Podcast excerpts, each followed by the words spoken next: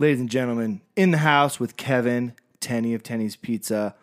I was actually, I don't think I've heard of this thing called uh, DoorDash. It's pretty legit. You can get all sorts of different stuff. I was actually on there the other day, Kevin, and I noticed that Tenny's is on DoorDash. Yes. So even though we have our own delivery people, DoorDash is pretty cool because here's why. Um, if we get really busy at Tenny's and we have a ton of deliveries, we only have so many drivers on hand.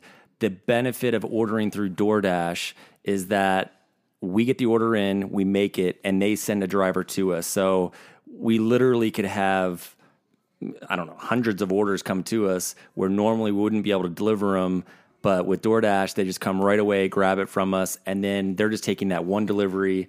So it ensures that you guys get your pizzas super fast. So that's a benefit of going through DoorDash. That's freaking rad. It's like it's like cutting in line almost. Yeah, exactly. Yeah, and it's, that's it's actually the same cost as what you would Really? order through us. Yes, it's a two dollar delivery fee if you're a DoorDash member. So go ahead and uh, yeah, order through DoorDash if if you guys Yeah. want to get And super DoorDash fast pizza for an- delivery. It's just an app that you get through like the App Store or whatever, right? For You sure, and you can get and- like tons of food off there. You can get Wendy's, Burger. King. I mean, you could get literally so many different food options, not just us. And then it makes it so you have all your card information in there, and you can order whatever you want. So we're just glad to be part of it. freaking sweet. Make sure you guys hit up Tenny's Pizza through the DoorDash app on your phone. Hey there, Finding Strength listeners. Quick heads up this episode is not for kids.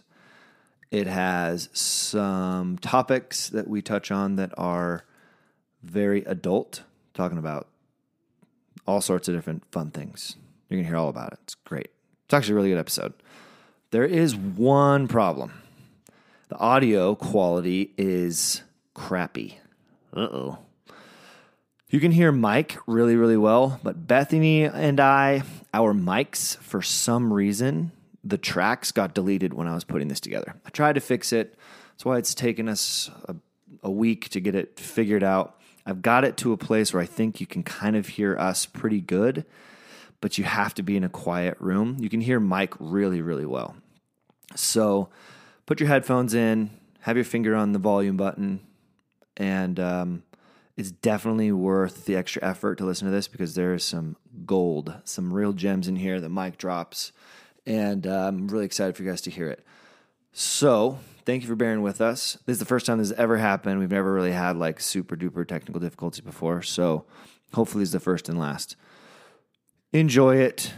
We'd love to hear your feedback. I hope that it tickles your fancy.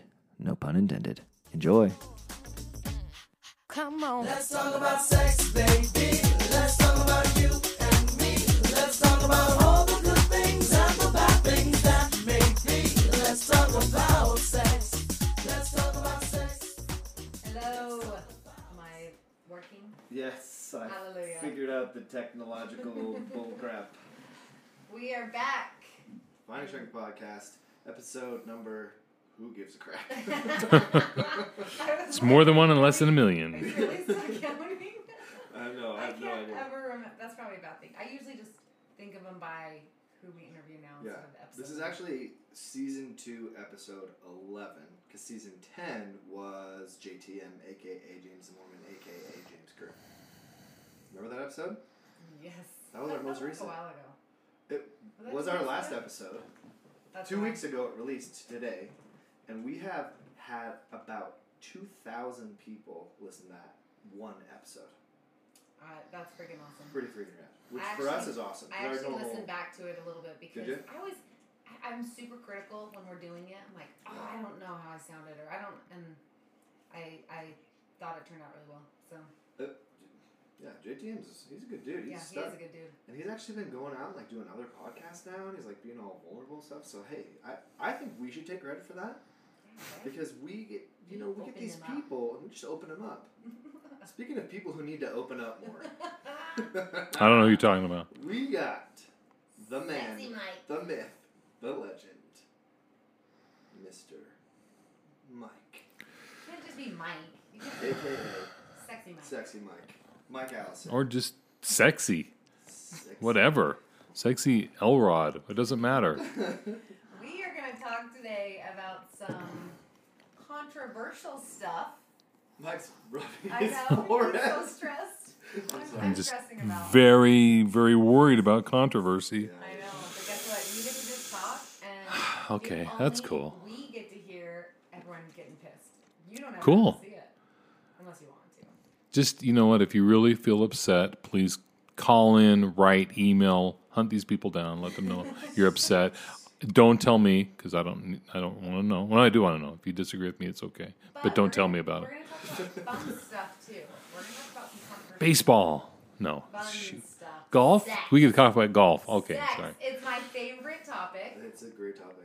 I think it's everyone's favorite topic. Like underneath, they try to pretend like, "Oh, no, I don't like to talk about that, or I'm too embarrassed. Yeah, I'm not. So here we go.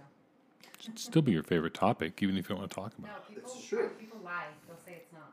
They well, the thing that I've found is they minimize the importance of sex in their life, when in reality, that's kind of an inner dialogue that people have going on in their head, pretty much constantly about not necessarily sex in general, but just relationships and how to connect with other people and how sexual intimacy fits in with that. So Why? Why do we have sex? That's a great question. Why? What's why does it? It's fun. Yes, I'm asking you. Why? Why? What are the reasons we have sex? Connection. Connection with who?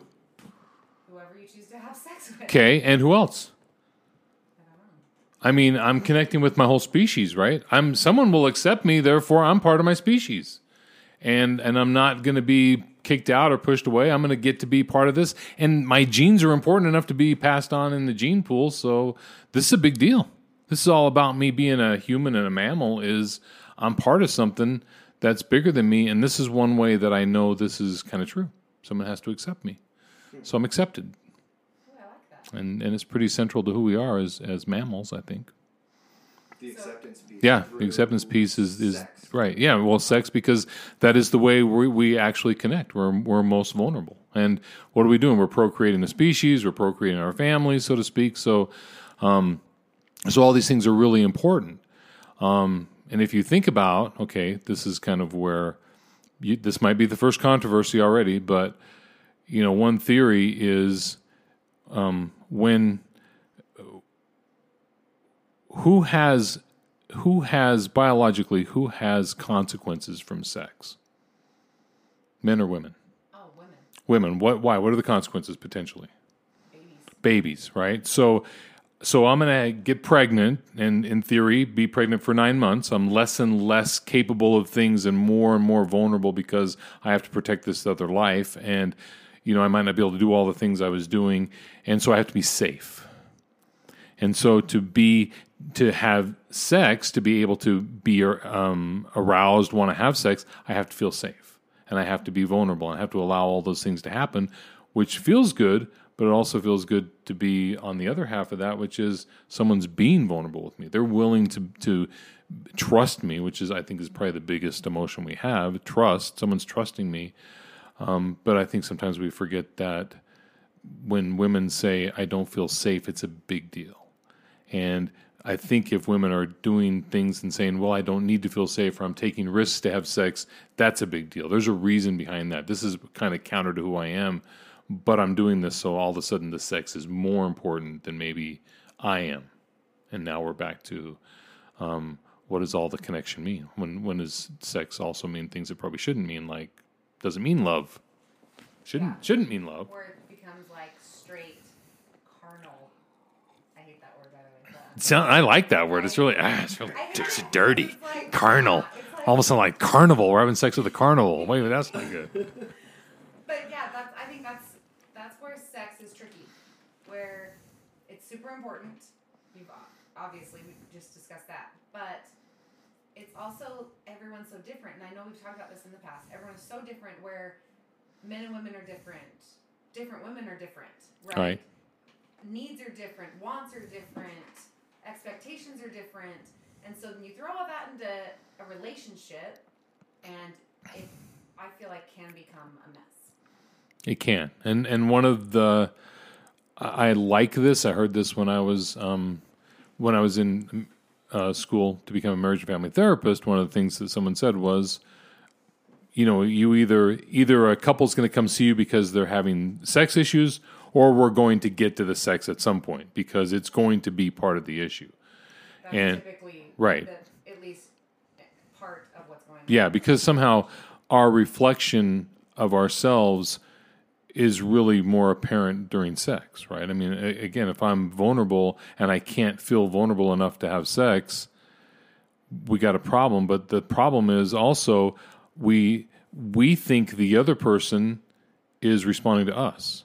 So if I'm tired and I've had a bad day and all this is going on, my partner thinks I'm not attracted to them, that there's something that they're doing wrong. And so that's very easy for that stuff to get thrown in there just right off the bat. You know, we can't it can't just be me. It's got to be, you know, something about you or whatever. And again, we have this, I mean, to me, weird thing in our culture where it's like women are always in competition with each other and and so this is where we start to get some of these problems of and you mentioned some questions but i think the idea of when um, we're in the bedroom the woman may feel like she's competing with a whole bunch of people and the man's just having fun And the man is not thinking at all. Right. Well, he's not thinking at all because hey, we got here, we're good, right? I, all my thinking is over with. We got here, and now I've won, so Well, we're are, you- are you referring to like the pornography thing, like how? Well, pornography, or even uh, what was the you know, the role playing question, question. right? Oh, yeah, yeah, yeah. Right.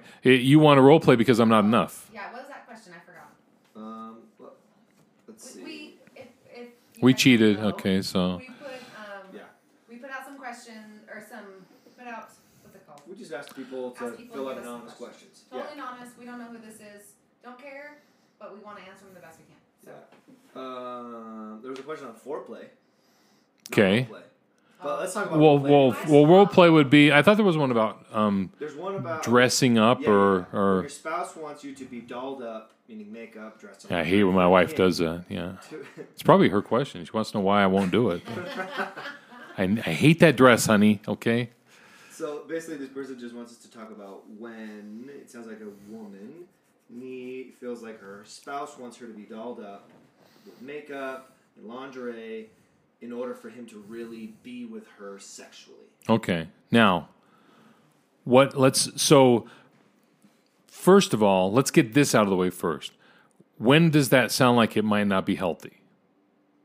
What, what are you asking? Okay. Yes, I'm asking both of you. When, When there's not dual consent, when it's something that one person wants that the other person is okay with. okay, and so do you want to add to that? Well, my only thought would be when I'm tired and I don't want to get all dressed up. Okay, so why does it have to be all the time, or Yeah. is does this something that really has to happen for you to be able to be aroused, or for you to get there, and and who are you with when you're getting there, right? Yeah. So there is definitely that part of this that's a sort of um, I'm going to use this term in a very non-clinical way, but in a very narcissistic way of I don't really care what's the what's happening for my partner; it's for me. And so that is probably not very healthy. Now, get that out of the way. Let's talk about when it probably is healthy. You know, hey, why can't we have fun? That's what part of this is about. Now, the problem that I hear from that question is I feel like they're not attracted to me, they're attracted to something else. Maybe someone with black hair instead of blonde hair or tall instead of short or whatever. They they want something that's not me and now they're really not happy with me and eventually they're going to leave me for when they find this person, right? There's all this like underlying. Or is maybe Right. that's Doesn't what want she's me. thinking. Right. now, and that's not the reality. Right. That's not, and again, like we, uh, well, everybody else hasn't heard the got the, the benefit of this, but that's back to that idea of women are in all this competition that men aren't really in, and we have these two, maybe two really different ideas of, uh, you know, what's happening. Is it possible for, let's say, a man to go, well, no, it's meaningless to me. I'm with you, but this is just interesting, fun, whatever. As opposed to maybe a woman going, no, I'm not enough for you, and you want something else, and I'm always in competition, and so now I got to do my hair different all the time, or I've always got to be like this, and it's exhausting. I can't do it. I can't keep up with you. Whatever, blah blah blah. And now we're not having fun anymore. Now it's now it's a problem. Um, so where would we go with that to begin with? Besides, I mean, come to my office when you're here. When you're here, we're going to communicate, right? We talked about last episode, Right. right? I think it's episode uh, five. If you want to reference back to that, but that was like the whole theme of like the second half of that episode was just you guys have to actually have conversations about your sex life. Right. because I've got all these expectations, and you know the. Uh, I know everybody out there in the world wants psychology to be the most complicated art and science combination of things on the planet, but really we're not that complicated. We're very simple creatures. Yeah. And so I I have a childhood. I got one childhood, and there's really not a lot of place for me to get other things outside of that. And so when we're mashing two people together in a relationship, we're bringing all kinds of stuff, and we're assuming that the other person's the same as us, or I can read your mind. And so when we're not communicating, we're leaving a lot out there. And if I do something one day and I don't communicate, I guess my partner's going to think, well, that must be fun for them too, because that's what I wanted. And um, but and we're not a very good uh, social group of North Americans, I guess, to sit and talk about this stuff with our partner. So let's say you've never had the conversation. Well, maybe about me. Let's say I've never had the conversation with my wife about what I want. How do I begin that conversation? What does that look like? Is there is there a best practice way to start that? Um, well, I remember a person in my life who, uh, when we were first going out, and she had questionnaires. She had like, well, it's questionnaire, I guess, but right answer. It, they were just fun, like Like a twenty question. like 20 question thing right and, and so it was just kind of fun and it, and it wasn't necessarily about sex it was about a lot of things but it, part of this was also her kind of getting a feel for who i was and whether or not we were going to even be like a getting to compatible yeah yeah and so what would be wrong with something um, uh, even if you sat down and said all right what's uh, what's five things my partner actually probably thinks about sex that I that they don't think I know. And so we we do this. We sit down. We write down these five things, and then we share them.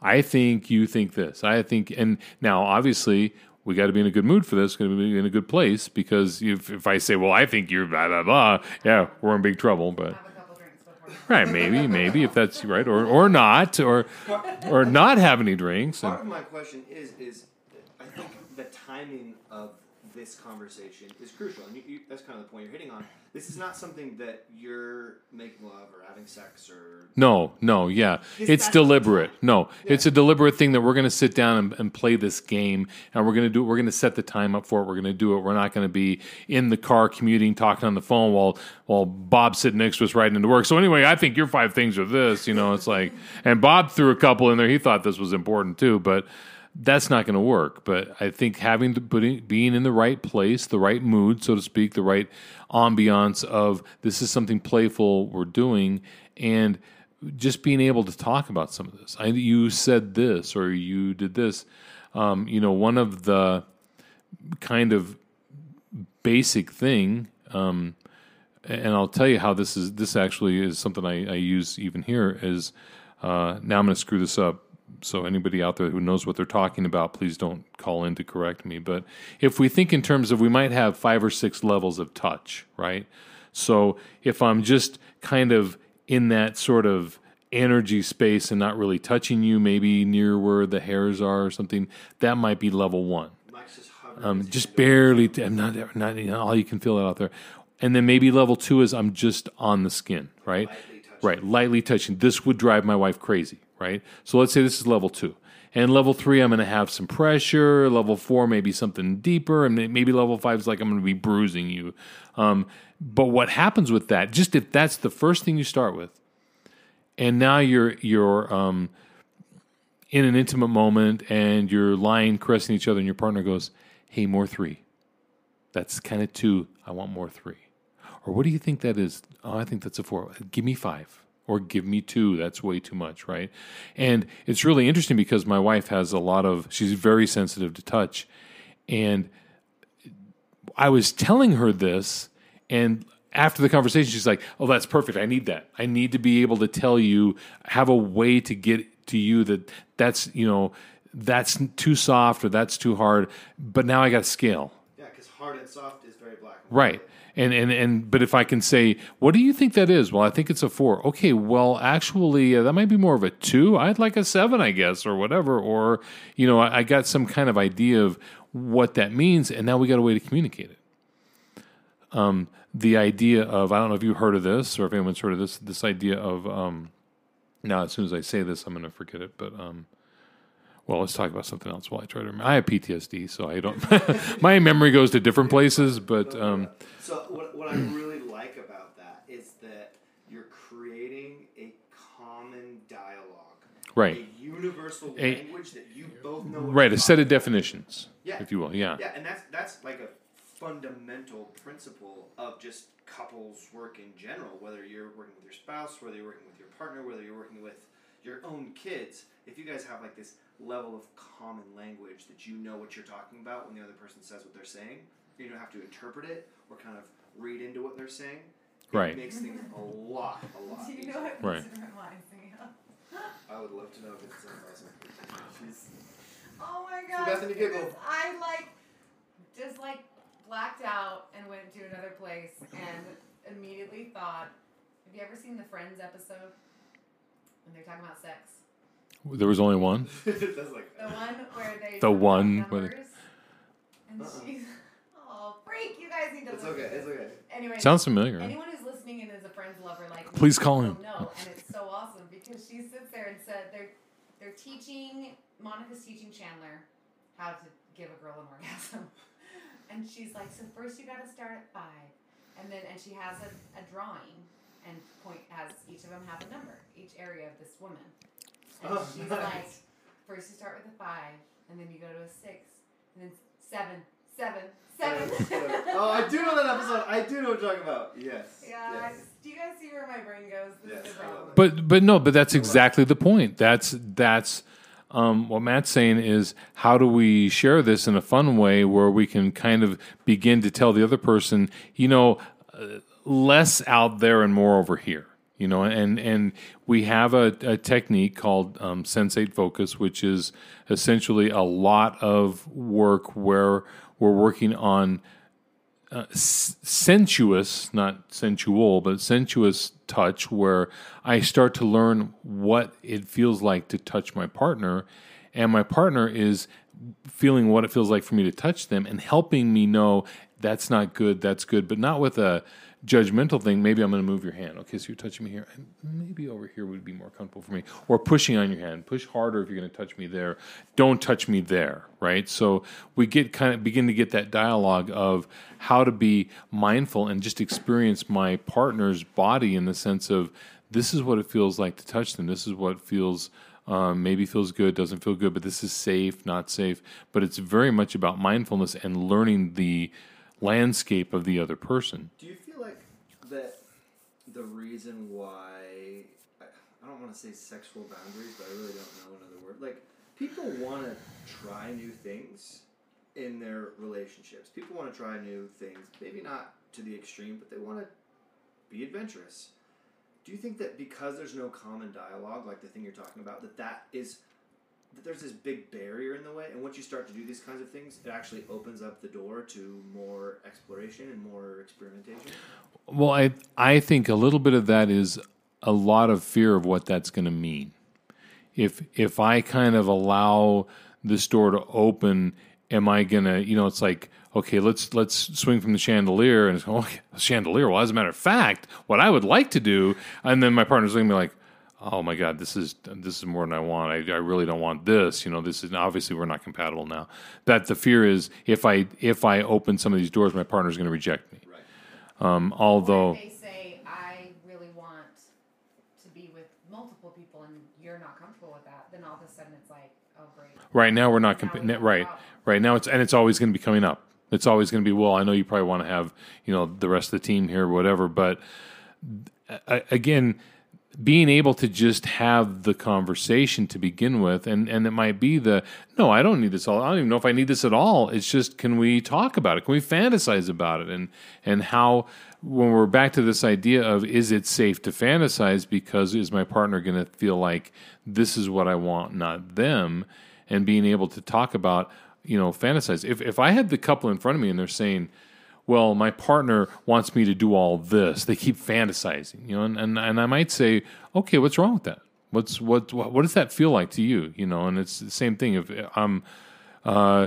my partner uh, masturbates and watches porn, whatever. Okay, um, what does that feel like to you? What's going on with that for you? You know, as far as because it feels not normal to you, maybe, but what's going on? Because is there a part of this that may actually be okay? Is it about them not including you, or is it about something that that's happening, or is it about whatever it is that they're interested in that doesn't interest you, but maybe something else would? Um, and where's the conversation with that? Uh, and what does that mean? You know, what does it mean if they're doing this? Does it have a meaning? That is a very hard conversation. It's difficult. That's why we're having it with my Yes, therapist. So. Because I will say, um, so for first of all, for me, like we're, we're gonna delve into this because you brought up porn. Boom. tap. Bring it. So, Who said porn? Did I say porn? Damn so it! first of all, for me, growing up, Darn it! sorry. in Sorry. a super religious family, um, the idea of pornography was just straight evil. I mean, you look at it, you're the devil. You watch it, you're gonna be a pedophile. Like, liter I'm not exaggerating. It, everything stemmed from porn. Now, now I want to ask you this question, Yes. and this is so we're, you you brought it in, you brought this in, so Well, we want to talk about this. This is an important topic. So, so if if someone believes that if my daughter wears a uh, shirt with uh, spaghetti straps and no sleeves, that um, that's not right because it's going to make other people aroused. That their arousal is based on her controlling it, not their controlling it. That's the same kind of conversation with porn. Well, I can't control myself. If you put porn in front of me, I can't control myself. I'm going to become something I'm not, which isn't very realistic. But this idea that I can uh, if my coach is gay, I can become gay. If my if somebody talks to me about gay things, I can become gay. If I will look at porn, I'm going to be uh, a pedophile or something. I don't know where all that came from, but the idea that I'm going to change who I am because of something I experience or something that somebody tells me probably isn't very real. But that if we take that, if that doesn't mean that, it takes a lot of power away from things that people want to have power. It also means that I might not change my belief if if what you tell me you- you think is good and I don't and I'm not a good person, you're not going to actually convince me to change who I am. And I think uh, for whatever reason this happened, the idea that watching pornography is going to turn you into a serial killer is actually something that was said by Ted Bundy. Yes, that's that is where Have you heard a lot of this Yes, stems yes. And, and that's that's I think as far as I know, that's the only time I've ever heard of anything. Like that. Well, the planet would be serial killer. replete with serial killers if that were the case, Right. It- right? It doesn't make any sense, and that sounds like a guy trying to. Well, someone someone was trying to. They had an agenda. I know who the person who interviewed Ted Ted Bundy in those times, and that person actually had an agenda. And and so that idea of they're trying to push an agenda, and great, we got Ted Bundy. I mean, I don't know. Ted Bundy's going to tell you whatever you want. You want to hear. What's Ted got to lose, right? And and he's hey, I, oh, you want to talk to me? Great. You're going to leave if I don't, you know, buy what you're saying. Yeah, right. Exactly. And is Ted Bundy the best source of information we have about things? Right? You know. Okay, but I will say, like being a woman, and I remember so growing up, never I never saw porn, nothing. I mean, we didn't have computers and stuff when I was a kid. So, well, first, let me ask you this question: yeah, Could the Sears catalog, the shoe section, be porn? I guess for me, no. But not maybe not for you, right? But again, what what is it that I get some sort of erotic response from? It might be very different from one person to the next. So your porn may not be my porn. That's true, and it's kind of like you said, like someone wearing a tight dress but is maybe completely covered. That could be arousing to someone. Right, right, Where to me, I'm like, she has all her clothes on. I don't get it. Right. But my point is, as a woman, I used to always think. I remember when I got married, and I always thought like, oh, if my husband looked at porn, that would devastate. me. Right. Because to me, it's what you're saying. It's a competition. So if he's looking at porn, that means that these women, whoever, are prettier than me, or Right. will give him something Right. I can't. And so it is. It's that competitive thing. And as soon as I kind of let that go, it changed things in my marriage. And I had a friend. Well, I have a friend, and if she is out there and hears this, she she will know who she is. But she told me one time she literally um, was contemplating killing herself because um, she came from a very what's the right word? Well, let's say traditional very religious, conservative, fundament. No, I'm sorry, that's probably not a good word. But she had um, she married her soulmate, right, like we're supposed to. And she said, I was watching a movie and I realized watching this movie that the actor I was actually getting aroused watching him, and so therefore I betrayed my partner and and they're not and I'm not really their soulmate. And so I probably need to die. And that to me was like, wow, that's how I don't even I don't know who could live that, right? But that idea of, you know, it's way deeper than this thought of it's not just this idea that you know we're all there kids gathered in the barn looking at the Playboy. It's we're we're hurting the people we love or there's something wrong with us because we can't just bring it all to here and that's a whole bunch of pressure. And then we're back to this idea of what's driving this it might be some kind of religious ideal that I'm not really sure if we can even maintain it to begin with, but I'm not sure it's realistic, you know, and and, and but yeah, the whole idea of you know, my uh, my wife, we were going out to get some coffee and something one time a long time ago, and and she got very upset because uh, whatever she wore, whatever we're we're driving out. She's like, let's just go home. I'm like, what? Why are we going home? You know, we're going for a cup of coffee, be around people, see the show. I want people seeing me. I'm going, uh, you look fine. You know, no, I don't. And that's when I first really got this inkling of, wow, she's in a whole different game than I'm. I'm just going for coffee she's going out and it's not that I'm going to find someone else attractive, it's that other people are judging her that have nothing to do with me, but this thing's going on and I'm not even aware of it, you know? If you look at men's magazines have pictures of what in them? Women. What do women's magazines have pictures of? Women.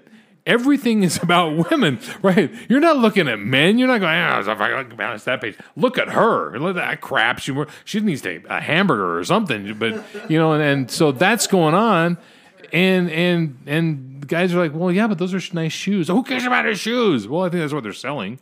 Um, but and so it's it's we have a very very strange society that has done this thing where you girls are all in this competition that none of us are aware of and it totally screws up this idea of you know if i look at someone having an affair we talked about that that idea of if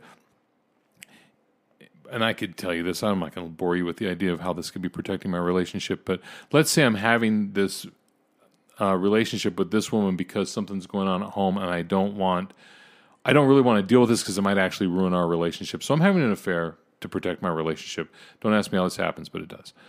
So for me, this other person is merely a way to maybe connect, maybe do some, you know, get something out of my system that doesn't feel safe with my partner because we aren't in a good place for this.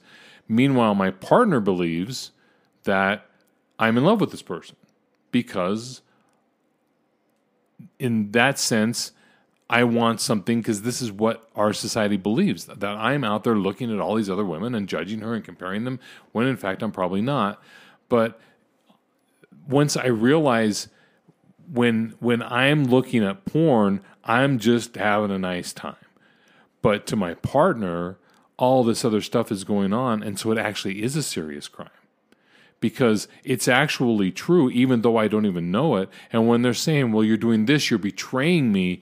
And when you look at someone and go, I'm not actually betraying you, I'm not even thinking about you exactly or whatever. But yeah, that's really going on. You're in competition with the rest of the world. And, and I just chose to hang out with someone on the other team and screwed the whole thing up and totally betrayed you, made you unsafe and w- how can you be safe to do all the things we need to do? Because I'm not even sure if you love me. I'm not even sure if you are attracted to me. And this gets really complicated, and we're not aware of this this difference. Women aren't going to believe that. No, it's nothing. It's just whatever. As I it was, I it was a moment, and there this was, and there, there we go. That why would I believe that? Right when I'm in the other room. So how how do couples figure out how to deal with this? Because They fist fight. They take a, a golf club to their husband's head as they're driving. Wait a minute, this is another story. it seems like that's kind of the thing, though. But I, that's the, I, so this is where I feel like this subject is super complicated because you have, and just among different family and friends that I know, right, with pornography, some couples, pornography seems to be a healthy thing where they utilize it, and I'm just talking about people I know, so nobody get offended. They utilize it for themselves in the bedroom. It's helpful. They both enjoy it. It's a happy, healthy thing. And then yet, I've heard of many couples who literally get divorced because their spouse is addicted to pornography Right. or it has come between their marriage somehow. So how can you make it? Is it a good or bad or yes or no, right or wrong thing? It's two different things. I know a lot of couples who uh, go out and like to have a drink together, and they can laugh and have fun, and it, it's part of their relationship. And I know other couples who uh, I can have a drink, but my partner, once we start drinking, they can't stop drinking, and they're off by themselves, whatever, or they're passed out on the floor. The idea is, what's the purpose behind what's going on? You know, if sex is about connection, and I'm spending a lot of time connecting with an imaginary person. Why aren't you connecting with me? And it's not all of a sudden it's not even about sex.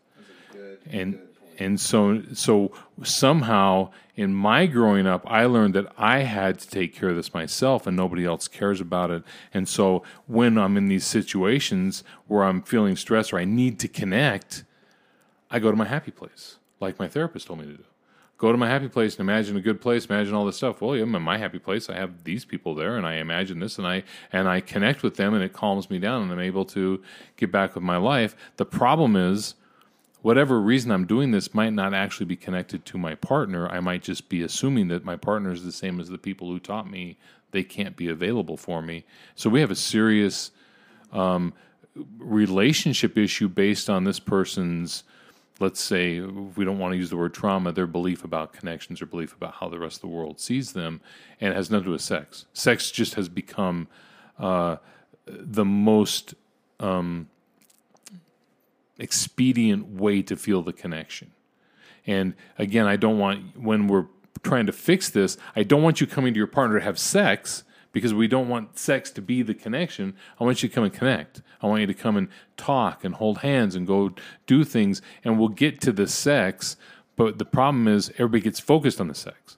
It's the pornography. No, it's not the pornography. It's why the hell they're in there connecting with someone that doesn't exist as opposed to their partner who's sitting 12 feet away.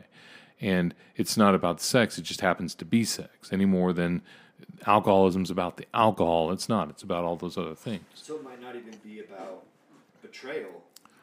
It might be more about unmet needs. It might be more about I have learned. I've learned sex has become the most viable way to get my needs met. And I've learned that from someplace. Now, um, this happens to be something I talked about a few days ago, but um, let's make sure I get the name right. Patrick Carnes, who came up with the idea of sex addiction, right? He said um, that in this relationship where their sex addiction, sex has become uh, the relationship that is fulfilling their needs, right? Unfortunately, where he went with that was so now I believe that sex is my most important need, which is where we get to this idea of sex addiction. Instead of taking that one step further and saying, sex is the way I get my needs met, we can take that apart and go, wait, oh, all right, how else could you get your needs met? Is there something we could do with this? And so, so we can get back to the problem, which isn't sex; it's my needs being met. And so, yeah, I think we're um, at, at the point of saying, what's my motivation or intent in doing this? If we're if we're connecting with it, probably isn't a bad thing. Now, my partner might not enjoy the types of things I enjoy, and I might not enjoy the types of things that they enjoy. So we either have to find the middle ground or compromise or at least figure out what's going on with that. And and yeah, if I'm a little insecure or a little something and I'm looking at my partner going, I don't this interests you cuz that feels kind of endangering to me if that interests you cuz that's not me. Um so again being able to maybe explore the fantasy versus reality and let's shut the door and this is a different world it's not the real world and but the fact that we're using this together as a way to connect rather than a way to be disconnected and that you're connecting with something else um, i think that's that's really the point of you know I, and i had a couple who um, one partner said well my partner has this you know porn addiction I kind of roll my eyes because it's like, well, you know, I'm not really sure I go with the porn addiction thing. But here's the problem. What do you mean you're not sure about the porn addiction? Well, I'm not sure I would term it porn addiction, What right? you call it? Uh, well, I would call it. I don't know. It's a behavior that that's somehow not contributing to our to our relationship. You know, people can say out of out of control behavior, but I don't believe it's out of control. It's what's the first thing we're going to ask them to do? Control it. Well, if it's out of control, I can't control it. And if I believe it's out of control, we're wasting our time. No, you're controlling it. I I've never seen. I told someone the other day. I you know I, like Baby Ruth candy bars. I've never seen a Baby Ruth rip the wrapper off itself and shove itself down my throat. I'm pretty sure I controlled all that stuff. So that's there's not out of control behavior. It's I'm not controlling it, or I or I am controlling it, and I'm and I'm doing something that feels better to me. But when they say when they're stuck to this point of it's porn addiction, it doesn't matter because they believe that it's actually true. And so when we're talking with the partner, we can't go, hey, don't worry about her. She thinks you're addicted to porn. No, you got a serious problem because your partner believes you're, you're addicted to porn. So we got to figure this out. We got to, we've got to fix this. We're going to help them understand what might be going on. But you got to not sit on the porn thing because we're going to avoid what's really happening and we're going to miss something that's going to help you instead.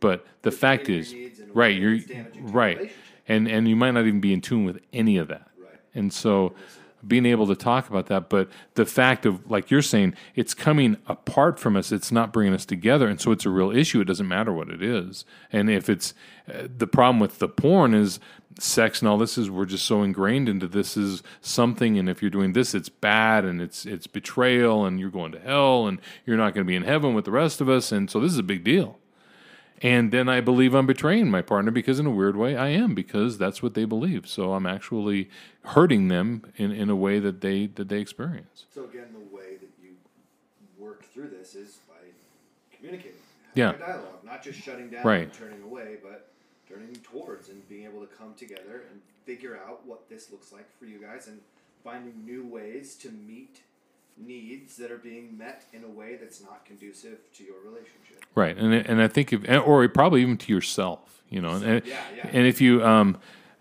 uh, and I'm going off the top of my head here, so I'm probably gonna screw this up. But Aileen uh, Zoldbrod wrote a book, Sex Smart, and if you open the back of it up, and it talks about these kind of I don't know, you can call them whatever you want, compulsive behaviors, addiction, out of control behavior. I don't, you don't have to agree with me, but um, in that she has some questionnaires in the back, which I think are great because there are things like.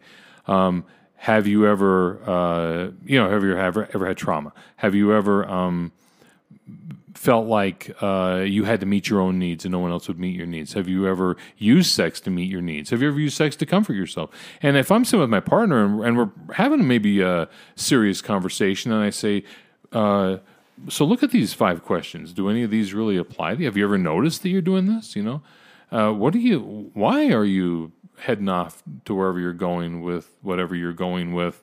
Why is that? You know, we never we got to ask that question. Why? It's you know if I come into my my um, son is busy you know cutting his legs, I'm not going to go, hey, that's stupid. Do something else. I'm going to say, why are you doing that? You know, and it's because because there's obviously something going on. Well, how come that's not the first question? Wait, wait, why are you doing that? And of course they're going to go, well, I don't know. I, I can't control some blah blah. It's nice. It helps me relax. Well, all right. Well, let's back it up. Why can't you relax other ways? Why why can't you? Why is this meeting your need instead of something else? And we're not asking those questions. We're just buying the okay. Well, you can't control yourself, so so you're defective. So I'm okay. Okay, good. Great. So I want to. Oh, do you have I, something? no, I was just gonna say I love that. I love. I think that's awesome because I think that's exactly what we do. Is we say, "Oh, you're a porn addict. Yeah, you're defective. You're defective." And guess who's off the hook, right? So you need to go to therapy, get that thing taken care of, whatever it is, right? The reality is there's there's always two people. There's always work with both, right? And when you're in a marriage, it's you both got to deal with it. You both got to work on it. You got that's the only way you're gonna move Well, and this you do is this probably is outside of our relationship. It probably isn't about either one of our defects. It's probably about something that isn't working for me. The problem is if I take the blame, I'm allowing you to be blameless. So I'm so I'm actually trying to protect you. And if I'm blaming you, I'm try, probably trying to protect me, right? So, no, you're not sexy. You're never here. You're busy. Ever since the kids, you love the kids more than me. And that, all that is is shaming behavior to get you to stop talking about whatever's going on with me. So you just talked about kids. That's actually where I want to go next because I think Uh, that's an what? thing. Not, not making children. I'm talking about how to find time to have sex, be intimate sexually after the kids because it's way more difficult because you got kids pounding on the door. Dad, Dad, and you're trying to fool around and it Don't ruins act like you everything. care. It's because Yeah, the mom it's true. cares. Yeah, go watch This Is Forty. One of the best scenes you'll ever Oh, watch. Have you it- seen that? Oh man, it's great. No, I probably lived through it though. It's, It's pretty amazing. fun. They're Anyways. they're getting they're they're doing some fun things. Yeah. And the kids are screaming, pounding on the door. And they're like, "Shut up! Just Yeah. shut up!" So so and what do you need? What do you need in that case? I need a No boundary. children. Says, well, yeah, no children. house. Never have bound. Never have children. That's my first boundary. but if you screw that up, um, if you were lucky enough to have sex and then you accidentally had a child, let's say, for instance, no. Um, but we need some boundaries. I need some rules. You don't. You don't knock on the door when the door is closed, or you don't after eight o'clock at night fend for yourself, or whatever, or take care of your siblings, whatever it is. But here's the deal: in this situation, you don't come knock on the door. If you hear screaming, just assume we're okay, you know. And then, and you know, if you're going to call the police, give it 20 minutes, then call the police or whatever, right? But so, but I think that yeah, we got to have some boundaries. I mean, this is this is real life, you know. And there might be the situation of if my kid's pounding on the door, it damn well better be an emergency, but I'm going to treat it like an emergency because I'm not going to ignore it. But but I got to know that we're all on the same sheet of music again with that. But um, What about when sex before the kids was like fun and there's like foreplay and it was maybe a little bit more adventurous? Is the word I'm this may sound kind of therapist-y, Yes. right? But Get closer to your mic, just in case. this may sound like therapy. Um, but I don't know if you know this or not, but um, what does a woman become when she's had a child? The mom. A mom. Do you have a mom? Yes. Do you have a mom? Yes. So suddenly now you're married to a mom. She, before she was my my my sexy goddess. Now she's now she's a mother, right? So I got a whole bunch of issues going on. First of all, it's no longer uh, my my sex machine; it's a baby machine. All right, that's not sexy. That's kind of weird. And don't ask me to be there for the birth because that's going to just screw up everything, right? Um, now all that stuff has now it's all mechanical. Now now you're yeah. First you were a Corvette, now you're just a Vega, I guess. I don't know, but that that idea of yes, it, it it's very awesome, and that and but it can also Oh. confuse people. But if I, I saw, I but saw a YouTube video the other day of a guy who looks around as the baby's coming out and he turns and he throws up all over the Right. and passes out flat. And and so guess guess how fun things are going to be after that, Yeah, right? For them, different. he's going to be seeing me. But anyway, um, but they're also now a mother, and so some of my mother things can get triggered into this relationship that weren't there the day before, and so again, not that that eh, you know, and all this stuff. Uh, there's a lot of things that happen in, in women's bodies with women's minds that that take some time to kind of come back to where they are. They just spent you know nine months or more with their body being completely out of whack and things going on and this and they're they're multitasking and creating human lives and all these things it's going to take some time for that to slow down but it's also happening for me too i got some stuff going on and so I, but i just got to be you know who's going to say oh well yeah i used to find you sexy but now you're kind of like a mom and I, no one's going to say that. They're going to do other things. Well i'm really busy golfing with the guys and you know i'm busy at work you know sorry about that you know got, you got the kids you know oh crap. And then we have the kids. The kids are there. And i can i take 10 minutes without the kids? Okay seven and a half you got seven and a half minutes. Um, and oh you know what? They're crying already. Let's forget that. Uh, and back to your question of where do you find the time? Um, i talked to a physicist who told me that time is constant. We're not going to find more time. It's actually already there. So i have to make the time. And in our busy lives, you have to agree to make the same time that I'm going to make, and then we have to agree to create the ambiance for sex, for it to happen. The one thing, um, I don't even know who said it or where I heard it, but I don't care. I love it. It's the only thing that is equal in this world is time. Yes. All have the exact same Although 24 hours in my wife never has enough time for me, so that can't actually be true because I have more So time for her. Like, I don't have time for something I want or that's important to me is not true. No, it's not congruent. You can make time, like you're saying, you can make time. I feel like, I mean, we have six kids, and since we started having kids, it we have always had a date night, always.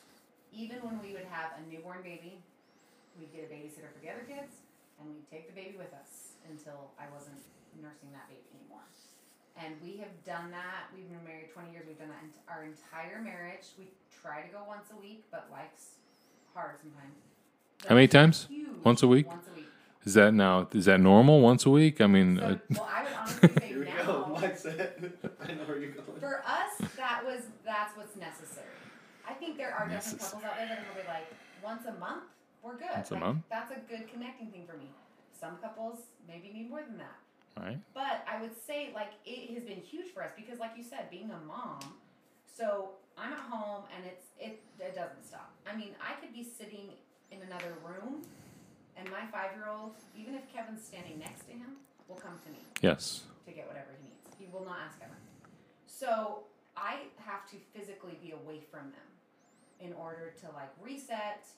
I like to get, you know, dressed out of my workout clothes and sweats that I wear every day of my life. So you have to get dolled up and uh, Dolled up, different looking, and I get to be something else besides mom for a little while. And I think that's a huge deal to women that most men don't understand. They need time to not be mom. And then all of a sudden it's like, oh, well, now I'm Bethany, which is who you married, which is who you want to have sex with, right. not the mom part of me. Right, and, and- right, exactly, and, and we got that that division between. Okay, we're back to let's get our minds right about what we want, how we want to be thinking about this. Because yes, I am mom, and I am this other person, and I am a, a baby making machine, and all these wonderful things that you see me. But I'm also this woman who you're attracted to, and who wants to connect with you, and for whom this is important. So we need to have those um, differences. And believe it or not, it's not like Hollywood. We're not grabbing the keys and heading for the car, and then we're throwing each other against the wall and going, "Hey, let's let's do this before we go." No, shit, I got a meeting in eight minutes. I got to get to. I'm already late, dude. I'm, there's no way you don't love me. No, I don't love you right now. No, I'm, I got this meeting. I love the I love work better, and that's the reality. This, there's no when people say we need more spontaneity. Well, I'm sorry, we don't live in a spontaneity society anymore. You you you have something scheduled from the time you about five minutes before you wake up until about ten minutes after you fall asleep. It's all it's all in there. It's all scheduled. You're jamming stuff in there, so you're gonna have to make time. And Well, I know we talked about this in the last episode with you, but I s- stand by this for sure that if you want to, especially for men, you want to have sex that night, you better start working on it that night. Right. And and and it's and there's no way our intimacy can be broken up into you know ten minute moments or whatever. It's got to be an all day thing, and it's got to be a hey, how you doing? And what, what oh, as you as you were going out of the door this morning, I noticed a couple things. Right, exactly. Or like we always talk about sending gifts, which Matt knows we all love to oh, send Oh, gifts. gifts the It's like our favorite thing. Oh yeah. But Did you say gifts or gifts? gift? G I. F. Okay, all right, good, all right You know right. what I'm talking about. So It's porn stuff, Gifts, yes, and if you set, start sending, like my husband will start sending me like sexual gifts during the day, and I'm like, oh boy, here we go. But it's good for me because for one, I know where his mind is at. Right. Start working on getting there, and it's fun. Like we have so much fun. Sometimes we're a little weird, and we try to see who can send like the most perverted gift to like make the other person blush. Cringe or something. Right. That's awesome. But we're weird that way. I had to leave the meeting. but those are the types of things that make you not feel like, oh, we've been married for so long. Right. I've been sleeping with the same man for 20 years, you know? Because it's fun. Like, we're constantly having fun. And I, I don't, with, with your question, the once kids come and things that, you That was a listener question, actually. You That's a good question. you talk about like l- I actually think little kids jammed up my sex life. Oh, teenagers are Oh, so much harder. worse. They don't. They're just constant because you're a little more scared of messing them up. Although they're already either messed up or they're not. Uh, let's their values are formed between four and seven, so you're good. It's all good. By the time they get to fourteen, you've already screwed them up, and you're looking at the kid. they're- That's already they're probably you, so don't feel so bad. But um, it's okay to hurt their feelings. I I have a good story to just lighten, make it for fun. Which hopefully my daughter never listens to this. Matt knows the story. So we our room is right next to my daughter's room, who's twelve, and she came to me. It's probably a few months ago, and she's like, "Mom, can I switch rooms?" With anybody, goes, I, I hate my room. And I'm like, why do you hate your room? Like, I've tried to make it nice for you. You have your own room in a huge family. And she's like, I can hear you and dad have sex all the time. And I'm like, oh my It's not all the time. Traumatized our children. So, my rebuttal was first of all, my child, they all have fans in their room, very loud fans. I'm like, turn it on, turn on your fan, block it out. Second of all, I'm like, now at least you know that your parents love each other. So, the question is, does that kind of stuff? uh, This is my question. Traumatize kids in a bad, like honestly, my there's been multiple occasions like weird things like that where I'm like, oh no, are my kids screwed up? Oh yeah, my kids have definitely. Yeah, unfortunately, you've totally screwed them up, and they're probably going to be, I don't know, some kind of weird, perverted people, or they're just going to be normal. Um, no, I think that that's, again, part of this is we're going to insulate them from something that's totally natural and something that, why shouldn't, all right, sex is fun. All right, we're throwing things around, we're banging into the walls. You guys are having a lot of fun in there. I can't sleep. Okay, well, turn your fan on. You know, that's, that's okay. But that's just saying, hey, at least we're normal. Just like you said, at least we're normal. At least we love each other. We we have fun. At least we like being together and all those things. And of course, um, you know, twelve year old has a lot of motives and and emotions behind that. There's reasons why because they could just as easily not say anything. Yeah. But so there's a, a lot, and maybe they just want a different room. Say, Uh, and it, it could be it could be that and and um but also it's them probably trying to come to grips with okay this is real and it's real for them. You know it's mom and dad have this too and i don't know what to do with it. I'm you know I'm, I'm changing. I'm starting to have these thoughts. And maybe what i really want is a conversation with mom about what's happening to me. And so um you know yeah, and I think anytime you, you know, especially teenagers, when they're doing things, you think teenagers are always okay. This isn't one of those things where it's you can you can't say always. It's always they're always um, emotional reasoning. So whenever teenagers are doing something, there's probably a motive behind it, even if they're not aware of it. So the kid that always goes to school and forgets their coat, so you have to grab the coat and drive to school and give them. Yeah, they want you to drive to school. They want to spend time with you, right? So I think any of those things, it's okay to do that. And then later, when you're thinking about going, wait, why would they? She knows she has a fan. Maybe she wants to talk about something else. What you know, and and it's okay to go back and circle that back and go. You know, when you when you told me about that, I was wondering. You know, this is probably a big deal. Is there anything we need to talk about? Or something you want to talk about? Or let's go get a coke and I'm going to force you to talk about it. Whatever. So. Um, I like that is really good. I'd never thought about that. It's good stuff. So you mentioned a word that I thought was very interesting. You said normal. Oh yes. Here we go. Thank Uh, God I'm normal. Uh, what is normal? Uh, there's a question. So Kevin sent us this uh, article. It has uh, top ten most common questions that this one clinical sexologist gets asked. Okay. Anyways, apparently the number one question she put on there was, "Am I normal?" Right. Is that a question you get a lot? Is that really true, or is this just? It's uh, it might not be a question that I get because for the most part, okay. So let's we'll back that up just a little bit, and I think this covers some of the other questions. yes. Uh, one of the things that we got to think about, and again, the normal, the normal thing is we're going to have discrepancies, right? You're going to be the the three times a day person. You're going to be the three times a week person. So we're going to have a huge discrepancy.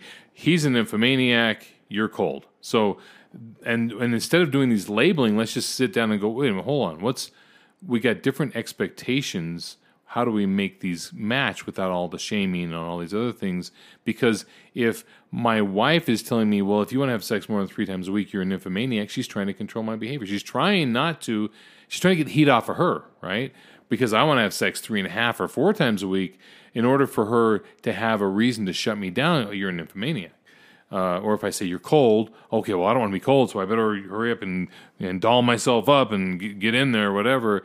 No, that's not that's not fair. To say, okay, we, we're going to have discrepancies all the time.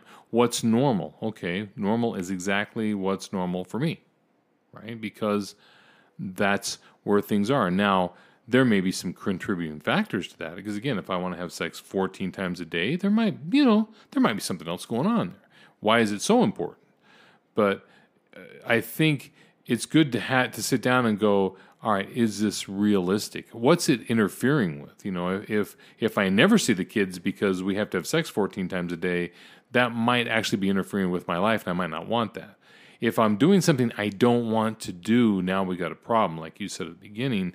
If it's if if it's if I'm not really consenting to this, if I'm complying because that's what I think the relationship has, and again, men and women for the most part in our society have two or three different definitions of consent and compliance because we don't understand what we do to women in our society. But the idea of if I'm not really consenting to this, we probably need to be talking about, um, and and ironing out that um, discrepancy and sometimes it is a big discrepancy and sometimes there are things and sometimes one person has things that interfere with their intimacy that the other person is not aware of and they're afraid to tell them and all these things we got to kind of sort of get out there if we're actually going to be in a relationship with each other. I mean why would i present myself as one person but i'm really someone else? That's not ethical and that's not fair and it's not you know honest. And so let's get the honesty out there but uh, you know normal is as normal does. It normal is going to be whatever everybody thinks normal is. And if you go to the movies it's going to be you know 17 times a day it looks like but that's a lot of pressure and it's probably not realistic.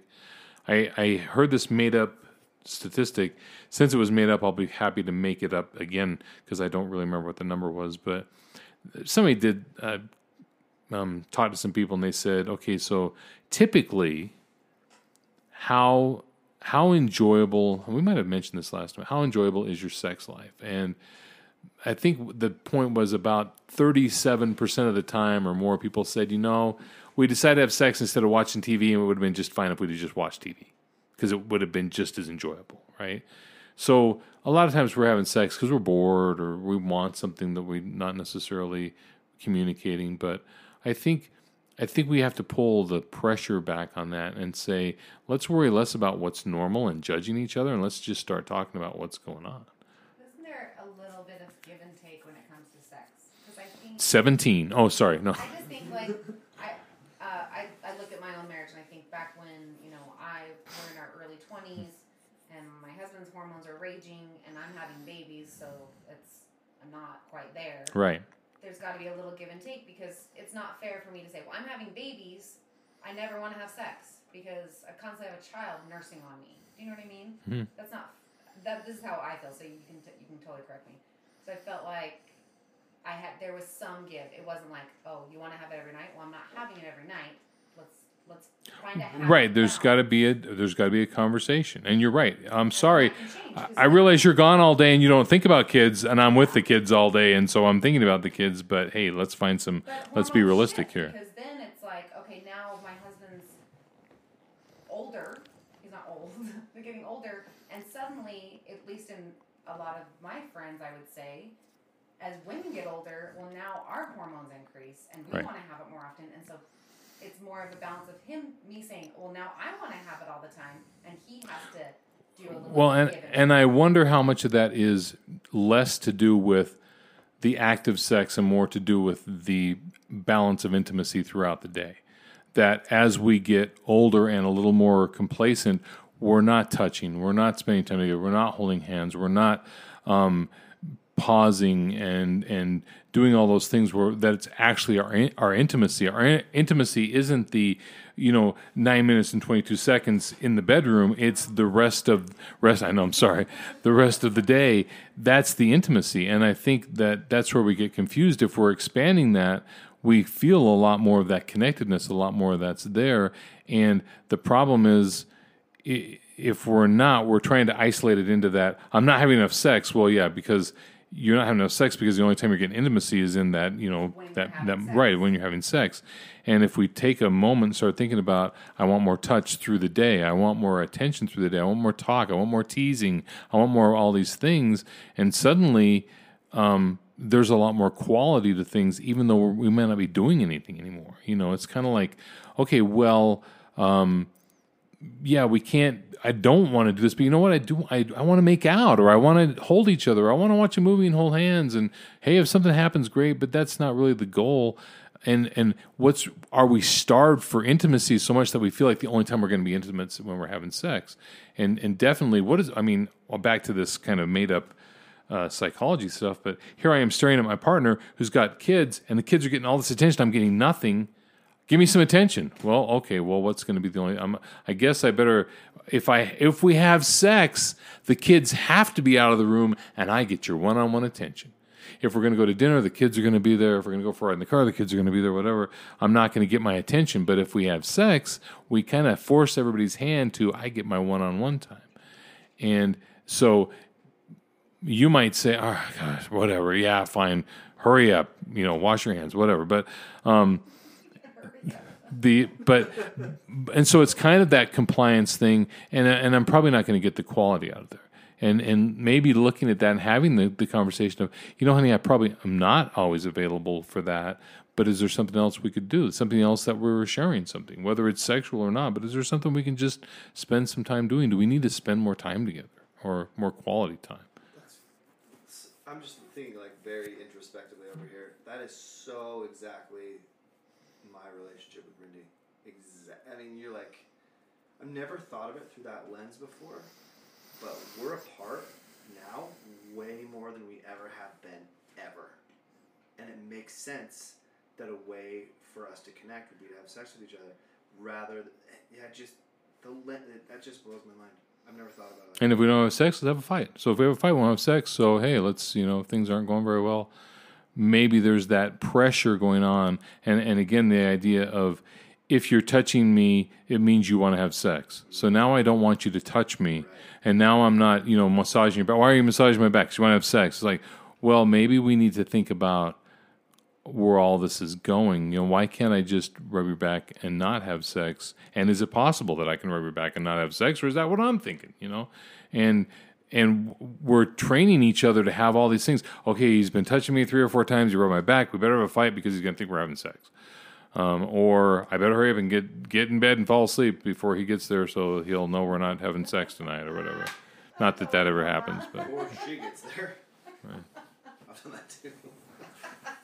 what you've gone to bed early to. You're not normal, okay? I'm just kidding. I would never try and get ever in a million years. I'm a man. Men don't do that. Men don't do that. I'm sorry. Don't don't screw up the whole half of the race for us. Well, I mean half of the species, or 58 percent of the species, 48 Or percent. Of the species. exhausted and overworked. It's fine. Ugh, well, I, I just never thought about that before. Thank you, Mike. Like that was. Anyways, I got, I, I definitely got something out of this Oh yeah. for sure. I That was realize I great. gotta go home and talk to my daughter. Yeah, you got to talk to your daughter. You got to talk to your wife. Yeah, yeah. I got to talk to about a whole bunch of No, people. That was really good. I felt you. I liked your thought process on a lot of things. I liked um, when we were the whole. I had never heard someone explain like with the pornography thing the way you did like with alcohol and for some reason that That clicked hard. that clicked where I was like that So good. because I've seen that in so many different couples where it's like some it's a bonding thing some it's Right. drives them And apart. Some one's great and the other one's like, ah, don't let them drink anymore. So for me, that completely clicked. Where it's like, okay, yeah, it. I like the idea of there can be healthy aspects to it, but it's not healthy for Well, everybody. and I Right. think an or it's not for the same reason, right? Yeah. Sorry. That's okay. I think an important part of that, Bethany, that you're talking about is where am I getting the idea that is telling me that this is not healthy or effective or good for our relationship? Is Right. that my idea? Did I learn that my family of origin? Did I learn that somewhere along the way? Did I read an article once when I was six years old? I, I who knows? Yeah. But Right. if it's not my thought that I actually believe, and I'm just like hearing this thing and being, yes, that is what I should think maybe there's a question that needs to be asked of what works for us in our relationship. Right. Right.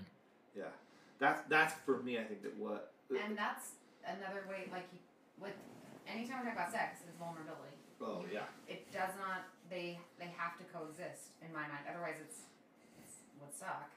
But aside from just being vulnerable enough to have sex with someone, then you be vulnerable enough to talk, to be vocal, to say, okay, well, to, to actually talk about if if you do like pornography or what that is, or if you like certain positions or what that is. That's tough And that's something that maybe is something you work up to, you build up to by I like the idea of like these fun games of just kind of opening up because I feel like it's super important and it's not easy. It's like I've been married 20 years and there's still times that I there's things that make me uncomfortable to talk about. You know, it's just the like, oh, I don't know, I don't know how I feel about that. So why would you feel uncomfortable? What what is what is under the uncomfort? For me, it's like pornography makes me really uncomfortable. Okay, which and like you said, there's some history there, Yeah, yeah. and and does it have a meaning to you? Does it feel like it has a meaning? Yeah, like to me, it's dirty. Right, it's dirty, and it's something that someone's. I'll use the word secret, but not necessarily the case. But here's something that someone's secretly doing without me that's fulfilling them in a way that I have no idea what to do with that, and it's not supposed to be happening. It's not. It's not me. It's anti me. Right.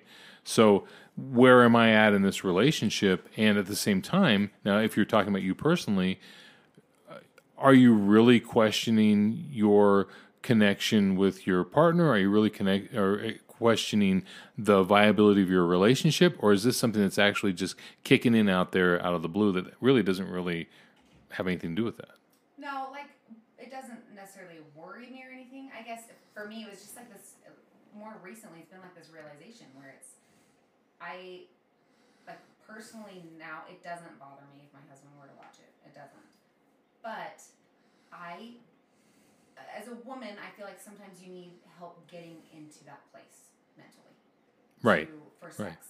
And I've discussed with other people that that has can help them sometimes Right. when they their minds Well, even like we said, and I'm full of everything. I need something to get me there Yeah. so that I can, so we don't waste this 12 minutes we've set aside in the day. And that's not fair to anybody. And And- so that's the thing. right. So I don't, I don't necessarily, I, I see the benefit, but it's really hard for me. And I, just like I said recently, realize it's really hard for me because I, like you're saying that, I have been told my whole life it's bad. This isn't my thought necessarily. Well, so what would, in those moments where I have uh, 20 minutes to please my partner, what would motivate me to be ready to what, what what exactly am I getting ready for? Because there's a whole bunch of expectations that might not actually be there. What if we say, okay, well, uh, we got this 20 minutes set aside. We, everything's good. Let's let's let's go. And I say, oh, you know, I'm not really. I'm probably not there, but I'd love to just spend some time, maybe laying and talking to you, touching each other, whatever. And if that were okay, then I don't need to be motivated, uh, wonderful, completely godlike in the bed or something. I can just be me. And I don't need to have something else that's stimulating everything because maybe I am trying to do something uh, to be stimulated when I don't really need to be stimulated. I don't really want to be Yeah, stimulated. when right. like there are times when it's not necessary. Right. And and again there's that's a lot of pressure on men. There's a lot of pressure on men to to be the expectation of well, you can perform, you can do anything. You should be you should be ready at the drop of a hat. When in reality, uh, you know, I'm probably not going to say no. But yeah, there's just days when you know no is probably the right answer. I'm just not feeling it. You know, whatever. I got a lot on my mind, and we don't get that. Um, I guess what's the word that courtesy so to speak that we can just do that we, that's weird if we're doing that and and, and god knows we're never going to get asked to have sex again I can say I'm Right. tired or be like, Right. oh, I can't tonight. But for a guy, it is. It's a right lot harder. what's what's wrong with you are you having an affair what, what's going on Or, or am I not? Right i'm not again we're back to what's i'm going to do this to protect my partner. So she doesn't think that she's inadequate or that i'm not attracted to her because we can't actually have a conversation about you're awesome but i'm just tired and some days i'm tired. And if the more we have those conversations and the more we maybe go maybe i didn't really want to have sex anyway i just wanted to be together. I just wanted to hold hands or lay on the bed and That- breathe heavy or that's something. that we talk about nearly every episode where you have to show up as you. And if you can learn to do that in the bedroom, you might not have to do things a specific way. Right. And if my partner knows I'm showing up as myself and they're showing up, Mm-hmm. and the fact that we're together is because we're attracted to that. Yeah. And we get to be who we are. Talk about You know. And and then and then we're having a real relationship. And I don't have to worry about what's going on because honestly, my partner will tell me.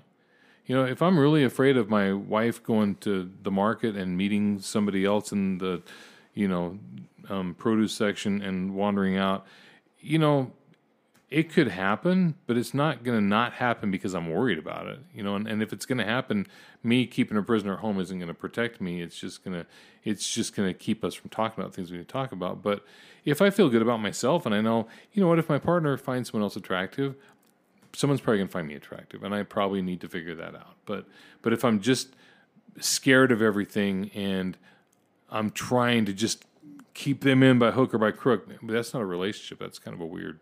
That's weird. So, but it's probably pretty normal too. So. Do you, do you have any more questions? No, I love that. Okay, because I have I have one that I saw that I want to ask, and it's Yes. kind of a doozy. Dun dun dun. I like it. I love Okay. these. Why are some orgasms better than others? And are there ways to help a female or male achieve or experience a better orgasm experience? The second a- answer is yes. I don't know what it is, but I'm sure there has to be a way. Well, okay, so I think on the most basic level, I'm gonna go to the second question first because I'm really trying to avoid the Mind first the second question. The second question is can we improve the quality of the experience? Got Is that it. what you said, right? The first one was said why are they is the same different? No, you said the first one you said why are they different and the second one was can we help the other person Yes. improve this experience? Okay, first of all, why is that the expectation? Why is an orgasm the expectation? Because it's awesome. Yes, it is awesome. Because Is it is does everything fail if you don't have one? No, but it's. no, yes, it's gonna fail. Sorry. No, but it's not even somewhat as enjoyable. Okay, all right, so that's good. So really, the expectation is joy. Okay. Well, is is it Joy. Damn, women use the term joy way more than men. I don't I- understand that. well, because it's it's pleasurable and it's definitely It is pleasurable. More, um, I don't want to, explosive. It's more exciting. I don't right? know. And it also Right? it also is a culmination point, so we know we're done, right? We we can be done with this. We don't have to keep. Now, I don't. I'm not saying it like that, but you know, okay. So, I, I, but that's a good. all point. right, it was just a question. Maybe I'm wrong. Um, okay, so assuming that the orgasm has to be the be all and end all, the, the, the it's not joyful unless there's an orgasm. I got all that. But Mike, Um, that's not true, though, right? I mean, well, you just you both just told me it's true, so it must I- be true. I actually- It's not true for I me, but it must be. So sex can be enjoyable without an orgasm. No, it can't. You just said it can't. No, that's what I said. It is more enjoyable Okay, all right, with an orgasm. all right. So it's just like anything else in life. We're always seeking the the most. Okay, so. I'll I'll put it this way. This is the most complicated sex therapy way I can put this and totally avoid having to come up with an answer, which is you're not responsible for my orgasm, I am. Okay, agreed. So so stop worrying about inflicting an orgasm on me and just be present and and react to me in a way that I want to be reacted to that I've told you and we've talked about and don't do weird things and be patient with me and be patient. Um, well weird things unless I want you to do weird things but I'm responsible for my orgasm. And and um, which means I'm telling you four instead of five, more seven, less six, whatever. All those things are part. If I'm not communicating, I'm not doing a very good job of managing my own orgasm. So right, it's about having the conversation beforehand, so you know how to. all the time. Right, all the time, right. So it's this constant conversation, so that when it comes time for sex, when it comes time for pleasure, I know what my role is. You know what your role is. Right. And we worry about our own. Right, because because there's going to be a moment where I'm I'm not done. I'm done with you. Right, I'm I'm going to my place, and uh, thanks for being there, but it's it's it's on me now, and that's just that's just natural, right? I mean, that, because that's that's the way we are as animals. But um, so I think yeah, ultimately, if I'm putting a lot of pressure on you to make my orgasm wonderful, that's not fair. That's my that's my job, and I, and I have to communicate. And if I'm not communicating, I'm putting a whole bunch of pressure on you to know what I want, know what I need, and to make me happy. And men are going to fail that nine times out of ten. Um, and so we got to have a lot of talk. We got to understand what's going on with that to to get there, even if it's just hand signals, hand and arm signals, whatever. In the moment, we at least know what all that means because we've talked about it. Now, the first question, which was why are some why are the quality of some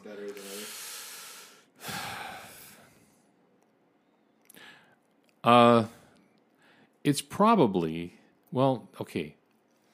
I'm going to say that's situational because there's some days i would say that it might be the 45 minutes of foreplay really made this intense and wonderful, or it might be the two minutes of foreplay made it really intense and wonderful, and, and the fact that we never even made it in the house was awesome, you know, and the neighbors hope theirs was good too because you know whatever, but it's going to be situational, and I and I again I think what's the if we're really judging that quality, what are we are we going for something with that? You know, is it wow, you know, my last partner was always a nine point five and you're you're an eight, dude, and it's just I'm not gonna be able to stay with you. There are those people out there. I'm not sure you want to be in a relationship with them. But if it was again, if it's always a nine point five whenever we're in this situation and then suddenly it's a seven, now I'm not having the joy I, I had the last times and and, sudden, and so I'm creating an expectation that isn't even realistic. The fact that I'm having an orgasm should be joyful. Well, yeah, and in fact, what you said in the previous question was if that's on you.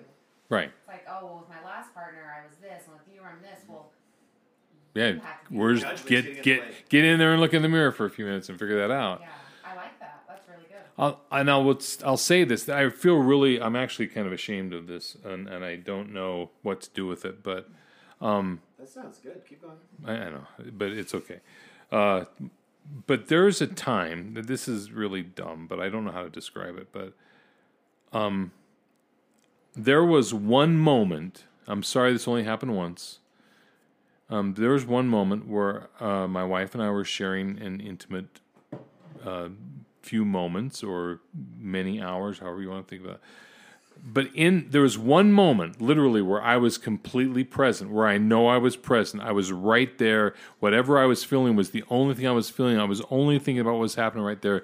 And i've only ever really felt this once and it was like um sacred. It was like for this moment i was like oh my god i'm actually completely present in this moment and you can't think that because as soon as you thought that you're not present. But but i experienced this presence and i was like oh my god i wonder how how often do people feel that? Because it's like, totally there.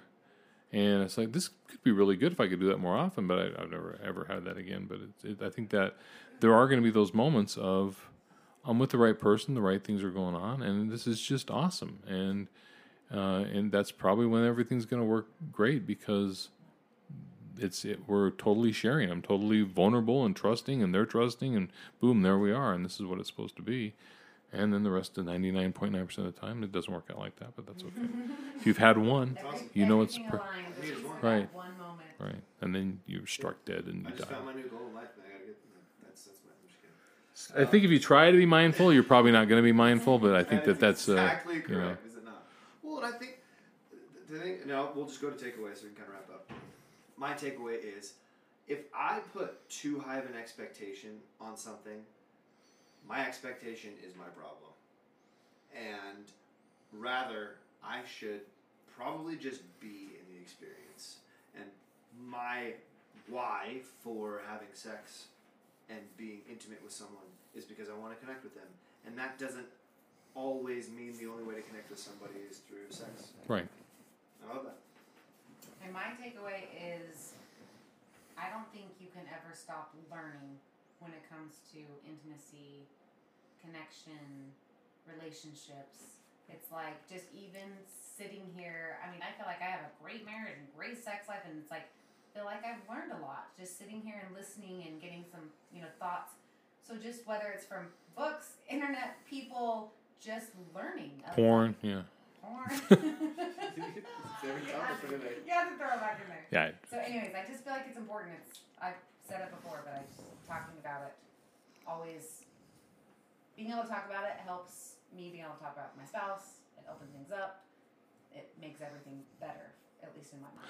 Well, and and I want to throw, I guess, maybe my takeaway, which is really comes out of what you just said, which is we're always changing, and I've noticed this phenomenon for me. I hope it works for everybody, but I noticed it for me that you know when you're 18 and someone's 75, they don't look all that attractive to you. But when you're 75, they look pretty darn hot. It's like for some reason you kind of keep moving through this and your um, let's say values change, if you will. That you know, I know I my wife is incredibly sexy and attractive. It has nothing to do with what anybody else sees in her. It has to do with who she is for me. And that's sure that's always changing. It's actually probably always improving.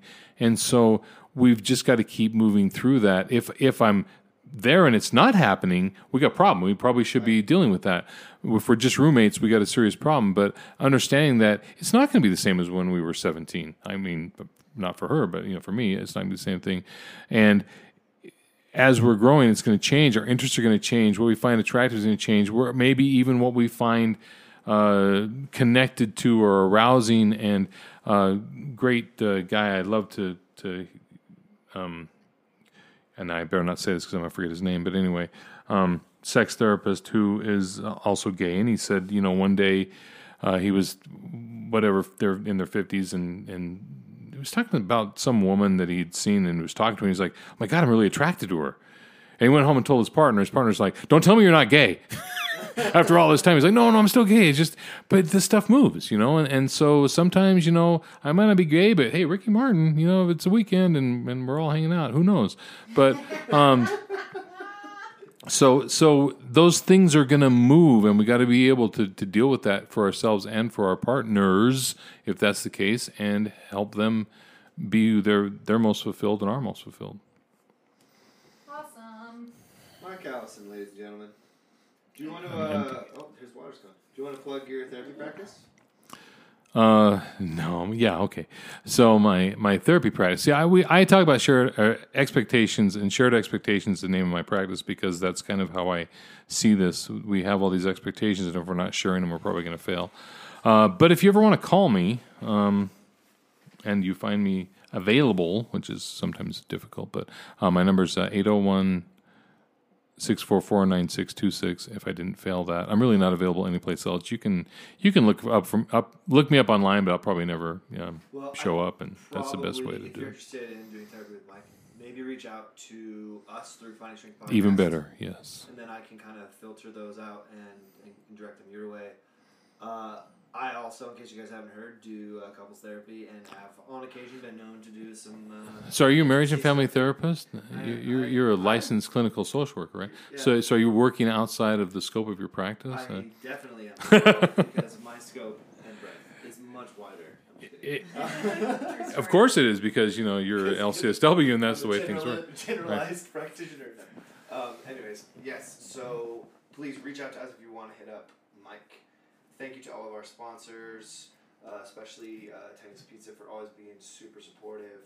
Thank you to everybody and all the listeners each week. Thanks for the questions. Oh, they you guys got actually some awesome ones today. really good today. Yes, I mean, please always send questions in when our when it's a possibility. subject, so if you can't tell, if we could talk about this Yeah. for like five hours, we have to be like, okay, Okay. what are we talking about? We actually did talk about it for five hours, and and then Matt edited it down to forty minutes, so it's really We were amazing. an hour- I'm we were an hour and a exhausted right It was now. Way bit Right. I was good.